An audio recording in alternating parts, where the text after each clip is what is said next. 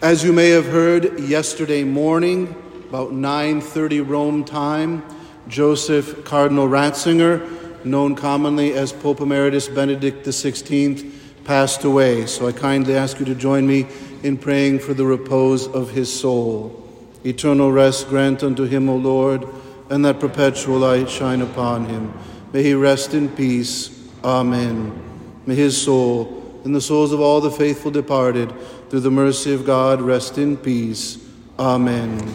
In the name of the Father, and of the Son, and of the Holy Spirit. Amen. You all look fantastic on a beautiful New Year's Day. My gosh, I haven't seen you since last year. Jeez, yes, I'm here all week. That's a great show. Anyways, we come before God's holy altar on this solemnity of Mary, Mother of God, the octave day, the full celebration of Christmas. And you may have noticed this icon of Holy Mary, Mother of God. This particular icon of Our Lady and the Infant Christ was written by a parishioner of ours, Lauren Chapman.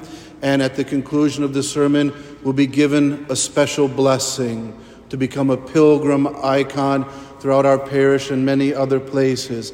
And I have chosen to do so on this day, the octave day of Christmas, a Mary, Mother of God for a very particular reason. See, after this is blessed, tomorrow I'm taking it down to Madison to have a nice frame put on it so we don't have too many fingers touching it, and a special case made for it so it become this pilgrim icon. And we bless it today to acknowledge first righteous doctrine.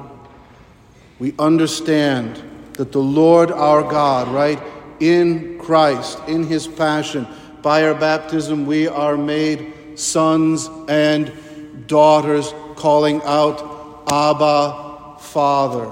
All this through the revelation of Jesus Christ, his Son. And so we do not fear. In fact, we are righteous in calling Mary blessed and immaculate. Gospel of St. Luke, chapter 1. Hail Mary, what? Full of grace who is the only other person referred to as full of grace in all the sacred scriptures? Jesus Christ. The union of Mary and Jesus, full of grace, immaculately conceived. And then what? You will be he will be called the son of the most high of God. Jesus Christ is God. Mary is the mother of Jesus.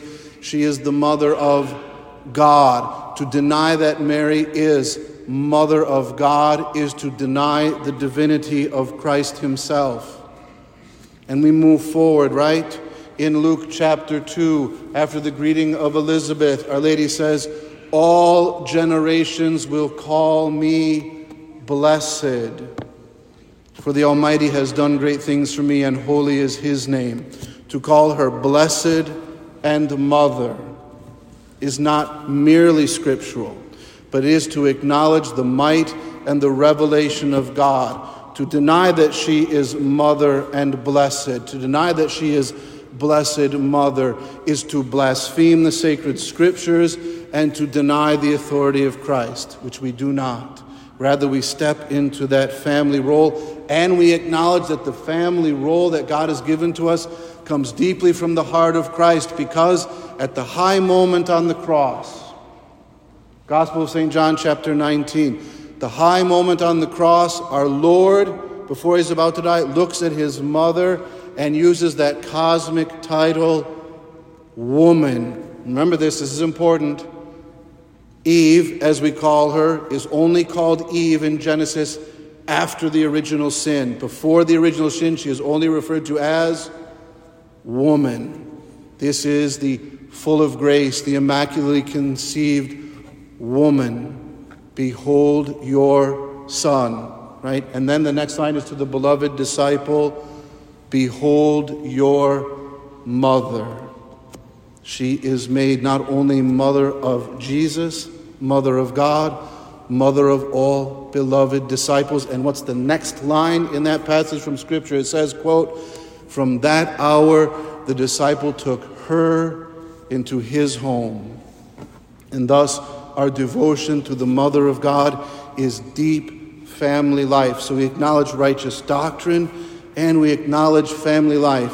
When I say a pilgrim icon, what I mean is, yes, it will have a place here at the parish, but it'll have a place here to go other places. On great feast days when we have processions, we'll have our Lord and the Blessed Sacrament first, and the icon, this icon precisely of Holy Mary. And then there will be many, many opportunities for you to have this icon come to your home, to come to your business.